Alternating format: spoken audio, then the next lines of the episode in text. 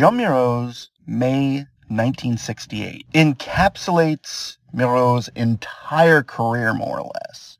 But not only that, it encapsulates the time. The time that I believe Miro would have been about 75 at this point. But when you look at it, you automatically notice two things. One, the Miraut-esque forms that are there, the sort of this swoops, the solid colors that are kind of sectional and blob-like.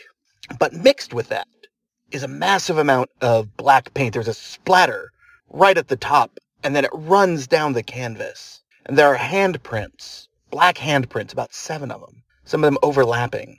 At first, I didn't know this.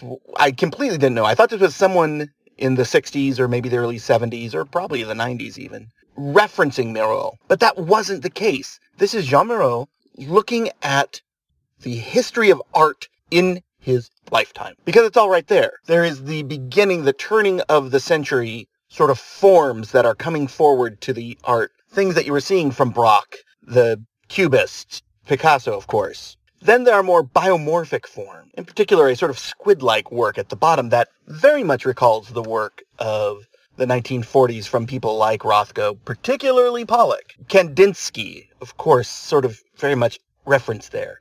But then you get that massive amount of black and sort of a scribble mass of red right beneath it. How is that not referencing abstract expressionism? How is that not referencing the work of Cy Twombly, of Alfred Gottlieb to a degree, and the streaks running down? This is very much Miro working in the moment, but at the same time not forgetting where Miro was in 1925, 1930. This is a painter painting with all the art of the 20th century up to that moment. And it's wonder it's a wonderful piece.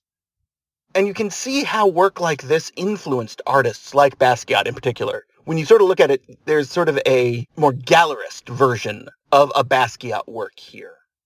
And Miro, who often gets overlooked when conversations of 1950s and 60s art come, who I think absolutely should not be forgotten. Too often I think Miro and Kandinsky and Gorky to a degree are sort of lumped into this idea of modernists who are working in the modernist form but aren't of the important moments, who are important artists, but sort of the turns like abstract expressionism, like cubism even. And I think that's a shame. This is a magnificent work, and I am so pleased to hear that I may get to see it. Woo!